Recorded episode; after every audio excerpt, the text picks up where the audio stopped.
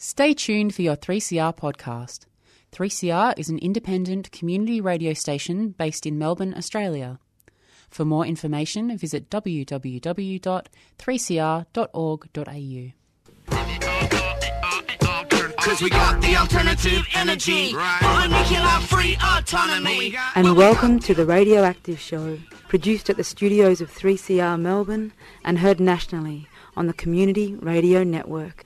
Hi, my name's Mara. This episode of the Radioactive Show was produced on the unceded lands of the Wurundjeri people for 3CR Melbourne. On today's show, we share some of the launch of the latest report by the Mineral Policy Institute and CCWA, a blueprint for managing the risks associated with uranium mining while providing new hope and real opportunities to protect WA from the threat of uranium mining in a lasting and meaningful way. We'll start with MC and nuclear free campaigner K.A. Garlick, and then we'll hear from Steve McCartney, State Secretary of the WA AMWU, and Mia Pepper, Deputy Chair of the Mineral Policy Institute. Tonight we are meeting on Whadjuk Noongar boodja and pay my respects to the elders past and present um, and those that are emerging. And I acknowledge that sovereignty over this land was never ceded and it was always was and always will be Aboriginal land. Tonight we're excited to launch the uh, next stage of the WA Nuclear Free campaign with the report Beyond Uranium Mining, A Road to Nuclear Free Future for WA. This, this report is about a culmination of the powerful um, and sustained story of resistance while also providing a blueprint for managing the risks associated with uranium mining. Um, and it also highlights the new hope um, and the real opportunities to protect WA from the threat of uranium mining in a lasting and meaningful way. As you know, um, the environmental approvals for the four proposed uranium mines, Kintyre, Wiluna, Yeelirrie, and Mulga Rock, were fast tracked by the Barnett government in an attempt to establish this industry, this uranium mining industry in WA. In addition, uranium exploration activities have been undertaken during the Barnett government, which has left a legacy of uranium exploration sites across WA. But tonight, AMWU State Secretary Steve McCartney, Deputy Chair of Mineral Policy Institute Mia Pepper, and CCWA's President Carmen Lawrence will be launching the report um, and highlighting this powerful and sustained story of resistance and the depth and connection and continue um, the continuance of support for communities um, at the forefront of these proposed uranium projects. We have a very powerful and um, special film uh, that features voices uh, from traditional owners from the four areas. Um, and then the presentations will be followed by question and answer session. And a special shout out to those, as I said, to um, those joining us online. It's a bit tricky, and we're a bit short on staff today um, with some of the CCD, CCWA um, staff members being sick. And so I'm sort of multitasking. I shouldn't be doing the tech stuff and emceeing, but that's what you do. You just have to roll with it sometimes. And we're used to in this campaign, and many others know what it's like just to keep rolling. And, um, and that's why it's been such a powerful campaign. One of the projects that we're currently working on um, is a photographic booklet um, of Yeelirrie um, that Yeelirrie has been um, for 50 years now, um, the communities have resisted this um, project. And in the research, we've been finding media articles dating back to the mid 70s um, of opposing uranium mining for many people, but in particular the staunch trade union movement. Back then, it was the Trades and Labour Council. And today, Steve McCartney, the State Secretary of the Australian Manufacturing Workers Union, t- continues this legacy. He is one of our strongest outspoken allies who continues to maintain um, advocate um, for no uranium mining in Western Australia. The AMWU work towards protecting their workers and have been concerned about the hazards of uranium mining for a very long time. Steve has always got time for our campaign and to have a chat with us, although lately we haven't caught up with him, so it's great to see him here tonight. And um, it's with great pleasure that I welcome Steve McCartney to the stage. I stand on the shoulders of um, the Tony Cooks and the Keith Peckhams and the Wally Pritchards of uh, Western Australia that took this fight on before I was engaged in it at all. But what what I did do growing up and uh, growing up with these people as mentors and people that I looked up to was that uh, I got a better, I got a good understanding about what was right for workers and what was right for the country are usually the same thing. And uh, I think we also learned a very valuable lesson with asbestos, uh, especially uh, the mining industry and uh, and also uh, people in the maritime union and also people in manufacturing as well. Uh, and maintenance who were doing work on those particular gear and still suffer today, and some of their families are still still suffering, whether it be loss or um, uh, uh, helping the people that are still trying to survive that horrible disease. So, for a long time, we've always been uh, aware and, and, making sure that our members are working in a safe environment. And we don't see uranium as anywhere near a safe environment for workers to work. You know, I put the asbestos test on nearly everything. Uh, if they want to make, if they want me to make a decision about going in to support a mining operation or supporting an operation anywhere, one thing I'll be, I'll make sure of is if they're going to be digging it up, it's not going to affect the people that are working on it and digging it up. It's not going to affect the people while you transport and it's not going to affect the end user. And I can't see any situation where uranium is mined where it doesn't fail those three tests. Uh, it affects the people that dig it up to the point where they have to wear radiation identification marks to make sure they don't absorb too much. And for a little while in the past, they didn't have it coordinated, sorry, nationally. So you could work in Adelaide and move too, too far on your meter and then go get a job in the next mine and make that your starting so that happened continually until it became a national event because when people work in those industries, they knew how they, they knew that that's where they're going to make their money. I think they disregarded the safety aspect of it and maybe didn't believe in it. But I'm sure they're paying a price now.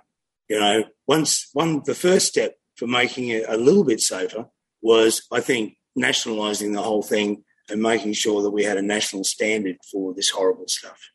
I hope the next national standard is we eradicate it completely and never use it again. And you know what I what I wanted to speak about uh, at the uh, at the, uh, national ALP uh, conference was about um, uh, rum jungle. You know, how can we justify absolutely doing anything to do with uranium in the future when we haven't actually fixed up the past? You know, when rum, rum jungle is still alive and well, still becomes an issue for people and countrymen, you know, people on their country still can't go back to a rum jungle uh, from 1956 and now it's in the 2021. And what sort of legacy do we leave our country if we do do that? And that's the sort of education that we got off the Tony Cooks, the Keith Peckhams, and others early on in our trade history and our trade understanding and my education as a trades as a trade unionist. And as the president of the Trades and Labour Council, I hope I'm continuing that on, that legacy on. Because, like you and your family, uh, we want to make sure people in our industry uh, maintain a legacy that protects workers, that ensures that families are going to be protected when, the, when their husband come, or husband or partner comes home from work, and make sure that the end product doesn't affect the whole community. We're a left socialist union. And when we rise the wages and conditions of workers, we want to rise the social minimums as well. And it's the same about safety. We're going down we're going down the road at the moment in Western Australia to build probably one of the best um, state safety regimes for workers uh, that we've had in a very very long time. Thanks to the thanks to the government that we've got in place now. What we want to do is exactly the same thing, but with uranium. We want to make it safe for workers. We want to make it safe for people we want to make it safe for transport. This is a golden opportunity for this government. If you read this document, and if you understand that these uh, EPA uh, approvals are all coming up again, you know, and if you see the good policies that the ALP has got uh, that say how they, they don't want uranium mining, how they want to make sure that we don't have the scourge of uranium mining, this is their opportunity. This is our opportunity as a state to make sure that we get a position from the government that says we're not going to look at those EPA uh, proposals anymore because we know the general outcome, no matter what they happen to rig the figures and make it sound like for an EPA approval, when they, you know, what is it? The answer to pollution is dilution.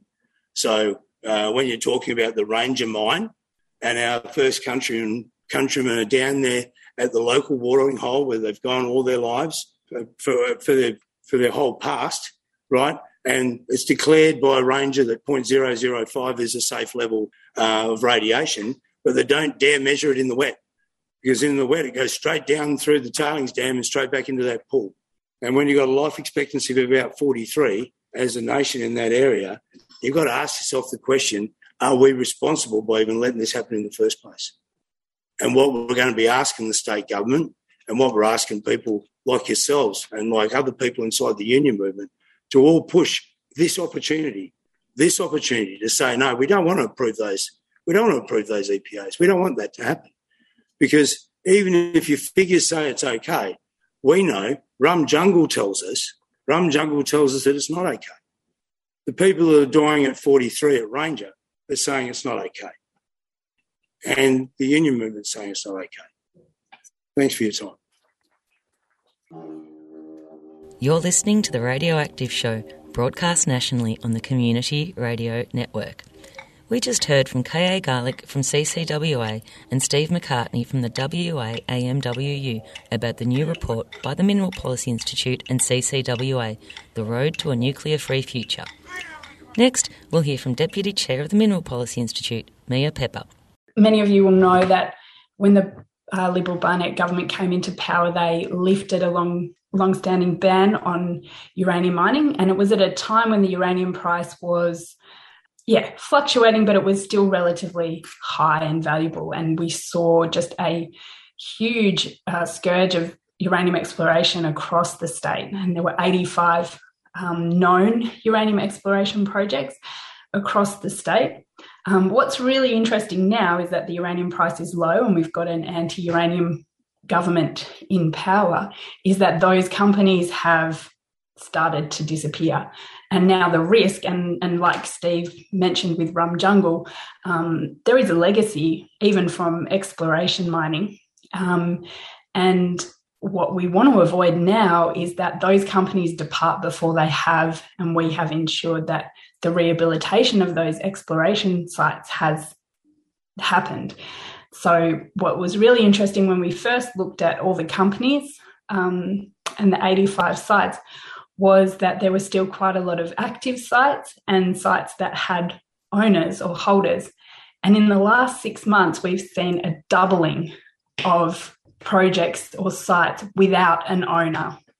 So the risk of these companies abandoning ship without rehabilitating is is real and one that we want to avoid from happening. So with any mining tenement, there are there are requirements to rehabilitate. It's a big project, and that would be a good one if anyone wants to volunteer to actually go through and track what all of those requirements are for these 85 sites. And many of those 85 sites have a number of tenements.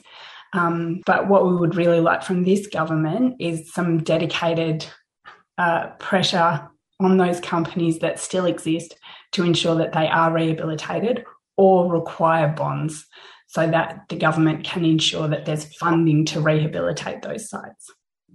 So, as we've already said, in this last 10 years, um, you know, when Barnett, you know, was promising that there was going to be thousands of jobs and billions of dollars of investment and um, at least 10 mines, we've got none. There are no active mines in WA, which is just so fantastic and we're really happy about. But there are four conditionally approved mines. The Kintyre project, that approval expired in March 2020. And this one's a really interesting one because it's now well over 12 months and they still don't have an amendment to that condition. So they never, um, they, we understand that they sought to get an extension and then they withdrew that. So they can't mine. That condition three prevents kin, uh, Cameco from mining at Kintyre right now. Um, Mulga Rock, their uh, approval expires in December, and Yeelirrie and Wiluna, they both expire in January 2022. So beyond January 2022, if all goes well, there will be no mine that commence, can commence mining in WA because of that condition. So that, that removes the environmental approval barrier.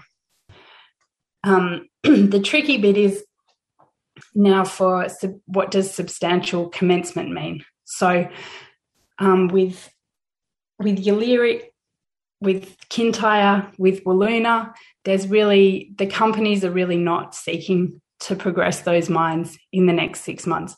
The one that we're worried about is Mulga Rock. Um, and Mulga Rock is actively using this language, substantial commencement. They're trying to say we will be, we will have substantially commenced mining by December 2021. That's what they're telling their shareholders. Um, and so we've started asking the question, well, what what is substantial commencement? And there is no definition in the Mining Act or in the Environmental Protection Act. So it's a sticking point. Um, and this is what we think substantial commencement should be that it's all of the secondary approvals, everything permits, licensing, agreements, particularly an Indigenous land use agreement. The second one is a financial investment decision. So a company needs to make that decision um, and they need to get financing, and that would demonstrate substantial commencement. And then the third one, active on the ground construction. And what we're really worried about, and what we think Vimy Resources, who are driving the Mulga Rock project, think, is that they would only need to tick that third one, active on the ground construction. And what that would do is mean that if that was the only benchmark that this government considered, it would be sending a signal to the mining industry. If you do strategic environmental destruction, if you start clearing land and pouring concrete, you're over the line. And that's really dangerous. It's the worst possible outcome because what you would see is companies like Vimy Resources scrambling to make that footprint in a you know in an almost pristine environment um, just to prove this, just to hold on to that environmental approval. And that, so that's what we're worried about between now and December is that Vimy is seeking to do that. So they're they're seeking clearing permits. Um, they've got works approval applications in before the Department of Environment. They've got an active mine closure plan and mine plan before the Department of Mines. Um, and if they get that works approval, um, we think that they'll start clearing land, pouring concrete, and try to prove that they've made substantial commencement. And what we're advocating for is that that can't be the only benchmark for this government to consider. All I really think that it's so important to understand is that um, that really Yeelirrie and Kintyre, they're owned by a huge company, Cameco, based in Canada, who mine uranium. Um, they've got a lot of operating mines, they've got mines in care and maintenance, um, and they've downscaled production because of the low uranium price. And so, before they even think about starting Yeelirrie or Kintyre, they would ramp up production at their existing mines. Um, so there, yeah, there's really no immediate risk for Yeelirrie and Kintyre to start. Wiluna, they've they had a original project that got approved in 2013, um, they could see that that project wasn't feasible, so they expanded it. They got approval for that. They're saying now to their shareholders that that's not feasible either, and they're looking at a new project altogether. And they've started looking for nickel and gold. Um, so Wiluna is really dead in the water. But Mulga Rock, and we think Mulga Rock is not feasible. Um, we know that Mulga Rock is in, a, in the Yellow Sandplain Priority Ecological Community. It's home to the rare and endangered sandhill dunnart. Um, the migratory rainbow bee eater visits Mulga Rock. It's an important and beautiful part of the world, and it's also part of a story of of really generations of nuclear um, displacement. So Mulga Rock is close to a community called um, and before that it was Cundeelee, where Spinifex people, people known as Spinifex people, um, were moved off their country in South Australia from the Maralinga weapons testing and resettled there. and joined with Wongatha people um, and looked after that area and that country. And now again, um, that community is being threatened by the other end of the the nuclear cycle, uranium mining. Um, and they've got an active, there's an active native title claim in this area, the Upurli Upurli Nguratja people. And um, Rock has, I mean, Vimy Resources, sorry, has for the longest time denied, actively denied people's connection to this country, which we think is wrong and hurtful. Um, and they're now in a position where they have to negotiate. So um, they're a long way from getting social license for this project. Um, and yeah, but they are really ideologically driven. They want this mine. They've got a clear deadline, and they're doing everything they can to try and um, to try and get over the line before December this year. So I just, it's really, we're just really grateful for the opportunity to talk to everyone about that one tonight and put that on your radar so that you know um, if there's anything that you can do or anything to watch in this campaign, it's what happens with Vimy Resources and Mulga Rock between now and December. Um, the broader nuclear landscape and why Mulga Rock is so crazy is that the uranium price has been stagnant for so long. Um, and Toro's chairman uh, in July put it perfectly no one can get financing for a uranium mine in Australia.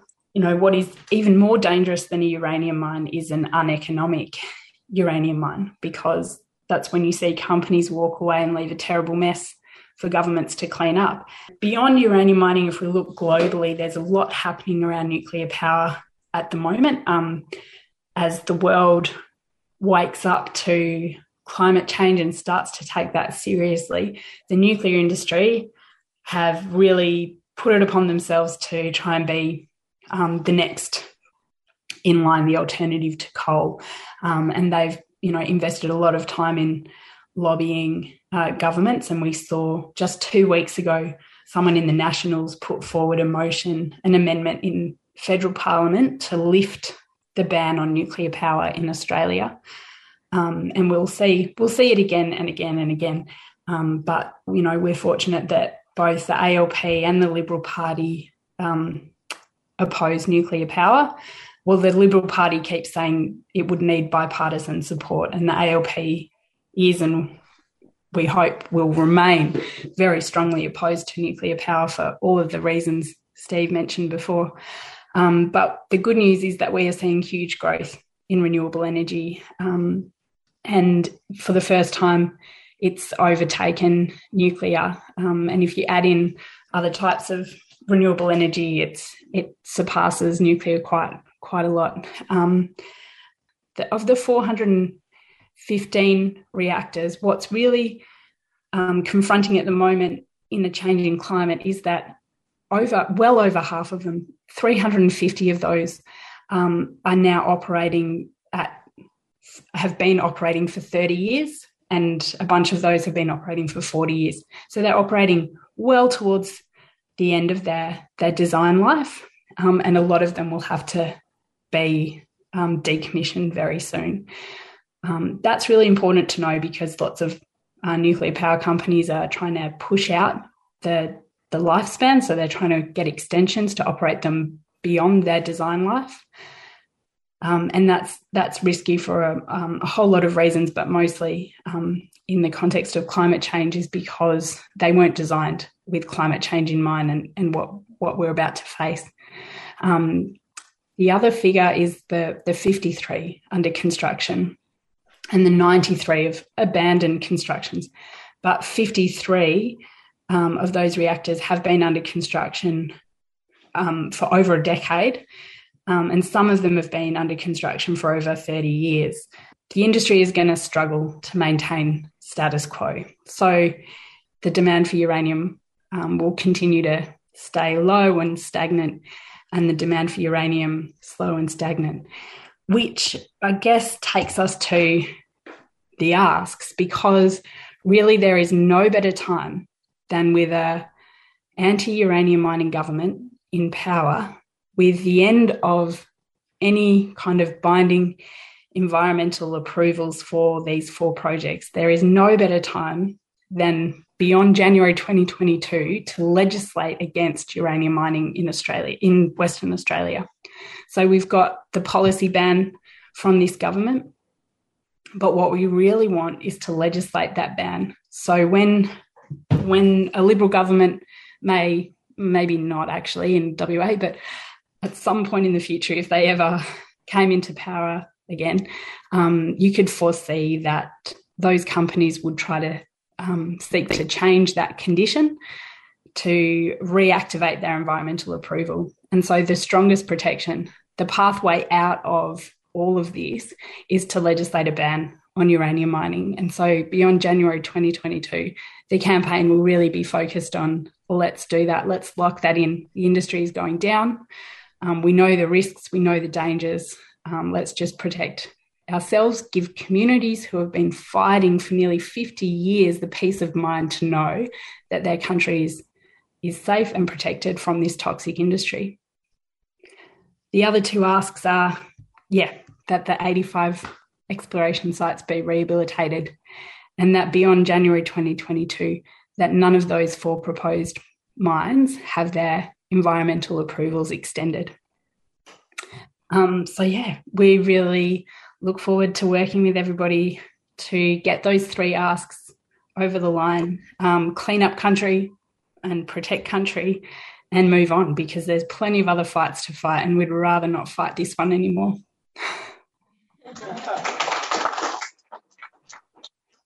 That was Mia Pepper, Deputy Chair of the Mineral Policy Institute. Before that, we heard from Steve McCartney, State Secretary of the WA AMWU, and K.A. Garlick from CCWA. They spoke at the launch of the new report from CCWA and MPI, The Road to a Nuclear Free Future, updating us about the current approvals, rehabilitation requirements for existing uranium exploration sites, and the move to legislate a ban on all uranium mining. You can read the report at www.ccwa.org.au slash nuclearfreewa. The background music in this show is from Uncle Ben Taylor Camara's Welcome to Country at the report launch. Thanks for listening to the Radioactive Show. You can download the podcast of this program at 3cr.org.au slash radioactive. If you'd like to get in contact, you can email us on radioactiveshow.3cr at gmail.com. The Radioactive Show was produced with the support of Friends of the Earth's Nuclear Free Collective for 3CR Melbourne on the lands of the Wurundjeri people of the Kulin Nation in Fitzroy, Victoria. It's broadcast nationally on the Community Radio Network. Thanks for listening and tune in again next week for more news and views on nuclear, peace, and energy issues.